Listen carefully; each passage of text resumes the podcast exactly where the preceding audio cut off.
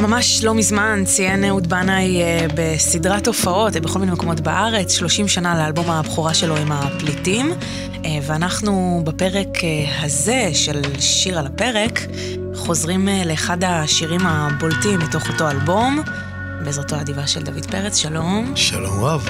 עגל הזהב. עגל הזהב. עגל הזהב, איזה שיר. אחד האלבומים הכי חברתיים אה, שנעשו כאן, האלבום הזה עם הפליטים, האלבום שעשה את הפריצה סוף סוף עבור אה, אהוד בנאי, אה, לא מוזיקאי צעיר, כבר באמצע שנות ה-30 שלו, ועגל הזהב הוא בעצם פרשנות שלו. לסיטואציה שאנחנו מכירים מתוך שמות ל"ב. כן, הסיטואציה היא, היא מעניינת, כי, כי עם ישראל קיבלו את התורה. עשרת הדיברות יותר נכון, הם קיבלו אותם. הם עומדים שם במעמד הר סיני מתחת לה, להר, ומשה עולה להר, ואומר להם 40 יום ו-40 לילה, והם מתבלבלים כנראה בספירה, לא ברור. הם אומרים, מה זה, זה כולל ה-40 או לא כולל את ה-40? נכנסים לאיזשהו לחץ, זה נורא מוזר, כי הם כבר קיבלו אה, כמה וכמה הוכחות לקיומו של האל, זאת אומרת, קיבלו אשכרה כן. לוחות אה, משמיים, ובכל זאת משהו מצליח לערער אותם. מה זה הדבר הזה? אני, אני יודע למה, אני חושב, אני חושב שאני מבין למה, למה הם מעורערים כל כך, כי גם... גם כעבדים לשעבר, אל תשכחי, זה חבר'ה שרק עכשיו יצאו ממצרים, עבדים, משועבדים, הם עדיין לא כל כך מבינים את העניין הזה של המחשבה הזאת שהם בעצם עם, והם לא איזה קבוצה שצריך לרדות בה. והדבר היותר מרתק זה הקונספט המוזר הזה שמכניסים להם. אל אחד. מה זה הדבר הזה? יש לנו אל אחד, עד אותו רגע הם רגילים שכל עמי הארצות סביבם עובדים כמה וכמה אלילים, אם זה הפרסים שעוד מדברים על שני אלים, אל טוב ואל רע, ואו, או לחלופין גם במצרים, שיש לך אל כמעט לכל העבודה ומלאכה ביום. אז לא רק שלקחו להם את כל האלים והשאירו אותם עם אל אחד ויחיד, גם אותו אל הוא אל אבסטרקטי, זאת אומרת אל oh. שאין לו מוחשיות, הם לא רואים אותו בעיניים, ולא מורגלים בדבר הזה. ואסור תמונה, ואסור... ועוד המנהיג שלהם הולך, עולה על ההר ונעלם. עכשיו, אז אתה חושב על הדברים האלה, אתה אומר, אוקיי, אני מבין את האובדן דרך הזה, אני מבין למה הטראומה הזאת כל כך אה, מהדהדת בהם, שהם רוצים משהו עכשיו, שהם רוצים לעבוד אותו עכשיו, לא לחכות עד שירדו. ואהוד בנאי בשיר עושה פלא, פלא גדול, כי הוא לוקח גם את הפרשנות של האירוע עצמו, הוא מספר לנו דרך העיניים של אנשים שנמצאים בתוך החוויה הזאת של, ה, של, של האובדן דרך, כן? הוא אומר כאן בתחילת השיר, אנחנו כאן בלב מדבר, חלק מההמון. למה הם חיים.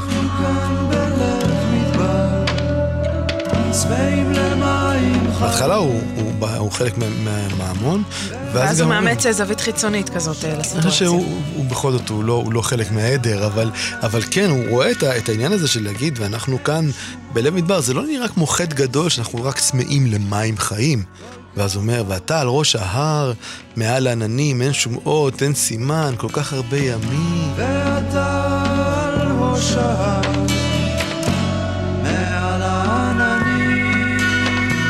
קצת כמו כתב האשמה כזה. בפירוש כתב האשמה. אה, הוא אפילו מצליח לאמץ את הדבר הזה, גם מבחינה מוזיקלית זה יפה, מה שההפקה של יוסי אלפנט עשתה פה בשיר הזה, זה הוא לוקח את החלק הזה, החלק הזה רווי במסתורין אוריינטלי, יש תחושה של אובדן דרך, יש סינתסייזר שמנגן צלילים מאוד מאוד מאוד קודרים ואפלים, והתחושה היא באמת של מישהו שבאמת נמצא באיזה חלל עצום, והוא לא יודע לאן ללכת, והתחושה הזאת עוברת יפה בחלק הראשון של השיר, ובחלק השני הוא כבר, אה, אנחנו רואים את זה בצורה אחרת לגמרי. כשהעם כבר מבין שהם רוצים משהו, אז אומרים, אוקיי, כשאנחנו כבר סביב עגל הזהב, אז יש פה איזו אקסטזה, כן? הם יוצאים במחול טירוף, שוכחים את עצמם, רוקדים סביב עגל הזהב. ו... וגם המוזיקה מצטרפת אה, כן. למחול הטירוף הזה. מוזיקה אה, שבטית, אה, תופים מאוד דרמטיים, סוערים. אתה מרגיש את האקסטזה כן.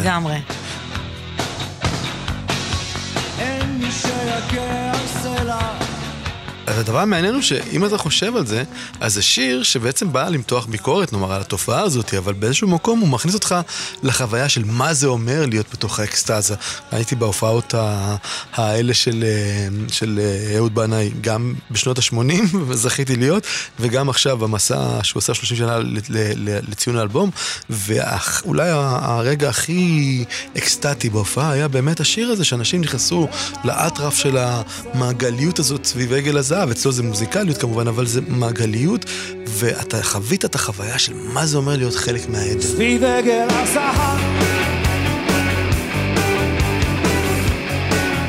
יש כאן באמת נורת אזהרה, כמה קל להיסחף לתוך העדר הזה. מאוד קל. כמה זה ממכר, כמה זה משתלט לך על המוח, כמה כיף אה, להיות חלק אה, מהמון, זאת אומרת להרגיש את האנשים סביבך רוקדים, שאתה לא לבד בתוך החלל הזה, אה, אז יש בזה עוד אפילו מעשה של חתרנות מצידו של אהוד בנאי. חלק מהתנועה, חלק מהתחושה, חלק מהחוויה, וגם החוויה עצמה, שאם חושבים על זה הופעת רוק, הרי זה קצת באיזשהו מקום משחזר את המאמץ סביב עגל הזהב, כי הנה יש לך פתאום מישהו על הבמה שהוא כמו הדבר המוזהב הזה שסוגדים לו אליל רוק נערץ, ובאנה עושה בו זמנית גם מכניס אותך לתוך החוויה, אבל גם אומר לך, שים לב, חוויית העדר היא חוויה מסוכנת.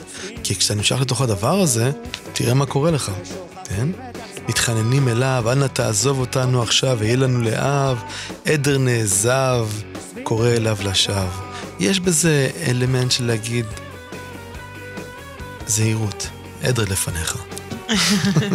אבל כמו שככה הזכרנו קודם אה, בקטנה, אה, יש כאן אה, לא רק ביקורת כלפי העם או כלפי כל אחד מאיתנו שיכול להיסחף אחרי העדר בלי לשאול את עצמו את השאלות המהותיות והחשובות, אלא גם ביקורת כלפי אופי המנהיגות. בוודאי. באשר היא. זאת אומרת, אני חייבת להגיד, כשאני, אני מכירה את השיר הזה כמובן, ואני אף פעם לא שמתי לב לממד הזה של הביקורת כלפי המנהיגות, זה משהו שאתה ככה מעלה כאן. כן, כי זה מעניין, כי, כי, כי הוא אומר, העדר הזה, שהוא הסכנה הגדולה, הוא קורה כאשר אין מנהיג שאפשר לדבר איתו או לראות אותו, או תחושה של מנהיגות שהיא נוכחת. כן, המנהיגות הזאת היא, העם לא כזה אשם בהכל, הוא גם מטיל חלק מהאחריות על העובדה שהמנהיג עצמו לא נמצא ולא נוכח בתמונה, ואז העם עושה את הדבר הכי בסיסי שהוא מורגל לו, זה לחפש איזשהו תחליף. וכאן הוא אומר... למלא את החלל. כן, המנהיג, מנהיג צריך למלא את החלל עבור עמו ועבור הקבוצה שהוא מנהיג אותם, הוא צריך להיות נוכח. נוכח בחייהם, נוכח ונראות, הוא גם צריך להיות כזה שמרגישים שהנוכחות שלו היא לא תמוהה והוא נעלם פתאום. תחשבי על אנשים, אה, מנהיגים גדולים מההיסטוריה, שנעלמים ברגעי משבר. זה הרי שובר את רוח העם, העובדה שזה קורה.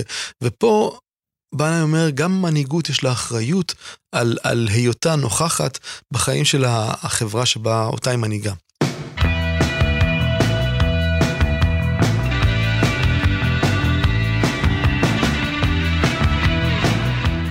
לא השיר החברתי היחידי אה, באלבום הזה, זאת אומרת, השיר מקבל איזשהו אה, קומה נוספת אה, כשהוא נמצא בתוך אלבום שכזה, נכון?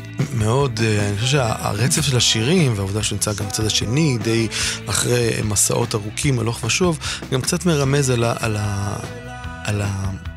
הלך רוח שבנאי מדבר עליו, שההתבוננות הזאת פנימה היא גם התבוננות החוצה. כי מה שהוא מסתכל על העולם החיצוני שסביבו, מדובר בישראל סוף שנות ה-80, 87, זה רגע אחד לפני האינתיפאדה הראשונה וכולי. בכל מקרה, תקופה מורכבת של, של חיכוכים, ובנאי אומר, דווקא במקום כזה שאנחנו נמצאים בתקופה כל כך מורכבת מבחינה מנהיגותית, דווקא כאן אנחנו צריכים את המנהיג שיבוא ויופיע אבל לא בתור איזה סופרמן, אלא בתור מישהו שיהיה נוכח ויתווה כיוון, כי ביקורתיות זה דבר טוב, אבל גם היעדרות היא דבר נורא ואיום של מנהיג. אז לכן, אה, אני חושב שהוא שם את השיר הזה בקונטקסט כללי, כשאתה מסתכל על החברה הישראלית בסוף שנות ה-80, אגב, לדעתי גם ממשיך הרבה הרבה אחרי, זה יותר, יותר מאשר תבנית של אה, התקופה, זה התבנית של התודעה הציבורית. של קבוצות של אנשים שקצת התקשו להיות עם, או אין להם מסורת עתיקה של להיות עם. אגב, אתה מדבר ואני ככה חושבת, אה, היעדרות ועדר, שמתוך ההיעדר אנחנו הופכים להיות אה, עדריים אולי.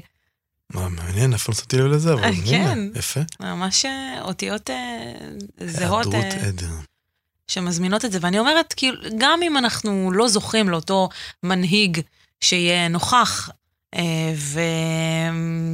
ויהיה קשוב לעם ולצרכים שלו, אז חשוב לא לאבד צלם אנוש.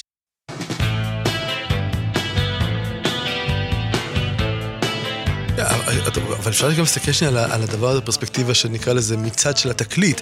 אם מסתכלים על זה ככה, אז אולי אפשר גם להסתכל על אהוד בנאי כסוג של מנהיג, כי הרי אהוד בנאי הוא מנהיג מעניין.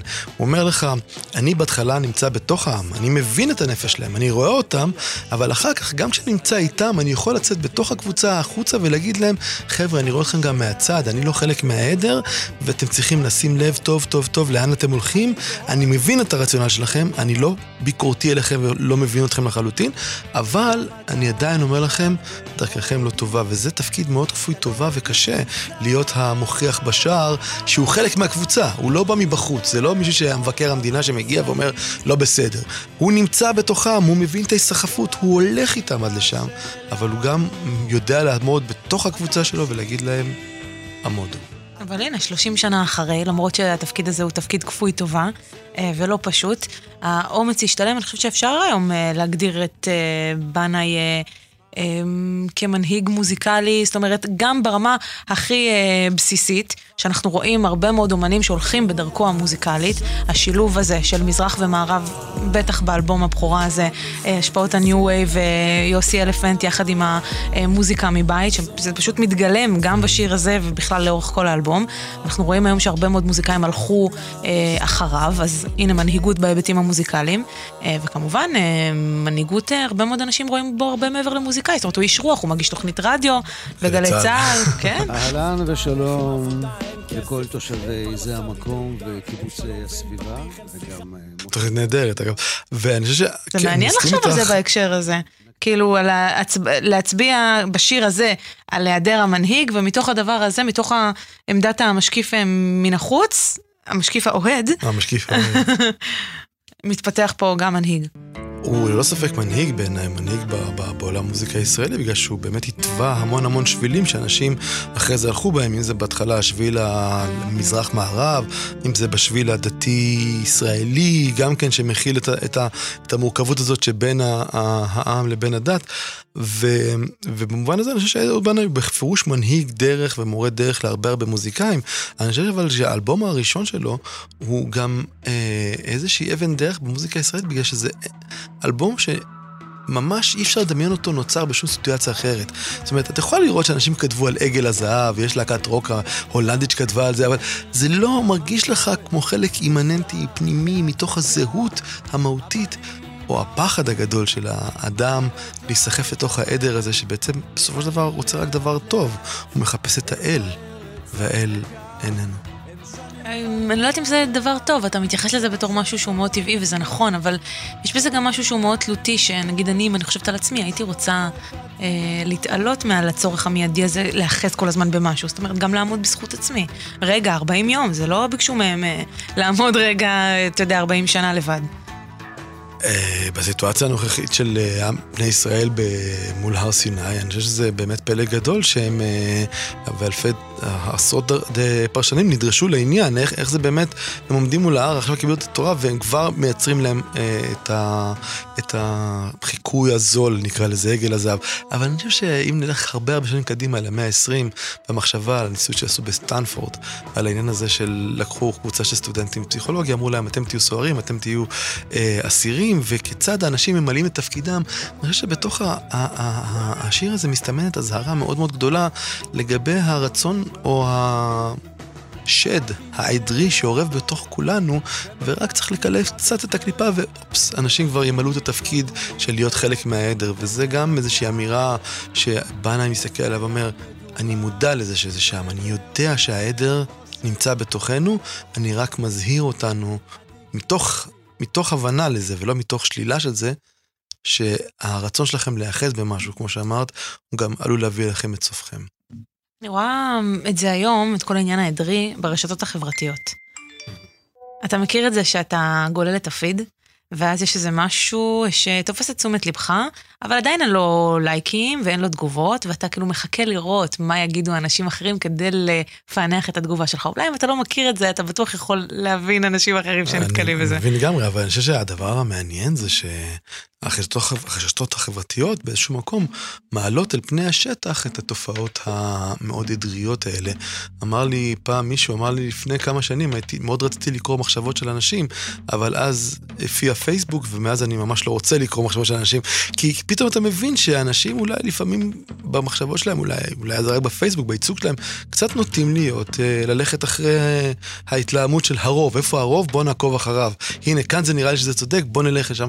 וזה זה דבר שאותי, כאדם שמאוד אה, אה, שוקל דברים ו- ו- ולא בטוח תמיד במאה אחוזים, זה קצת מפחיד.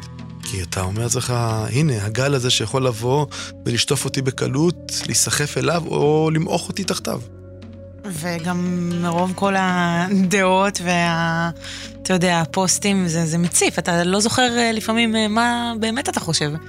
אמר אחד החושבים הגדולים של ימינו, על, על אומר אה, דיקטטורה זה שמעלימים מידע, ודמוקרטיה זה שמציפים אותך במידע. ובשתי המקרים אתה משיג את אותה תוצאה, אתה לא מסוגל לעשות לעצמך את הבחירה ולהבין מה חשוב ומה, לא רל... ומה רלוונטי, ומה בעצם אני לוקח מתוך הדברים האלה בשביל לגבש את העמדה שלי ביחס למציאות, כי אתה פשוט מוצף, גדוש. טוב, אני מקווה שנצליח uh, להיזכר מי אנחנו, uh, ולא ככה לטוס אחרי העדר, אה, ותודה לאהוד בנאי שדואג אה, לתזכר אותנו בעניין הזה, גם אז לפני 30 שנה וגם היום. עגל הזהב, שיר על הפרק. 929 וגלגלצ בסדרת פודקאסטים משותפת. אתם מוזמנים תמיד להיכנס אה, לאתר, גם של 929, גם של גלגלצ, ולמצוא עוד פרקים, עוד סיפורים, עוד שירים. תודה רבה, דוד פרץ. תודה רבה, לבנה.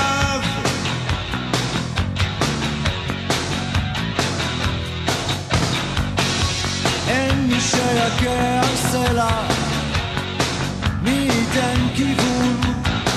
באפלה, כאן נלחמים על כל פירור, סביב עגל הזר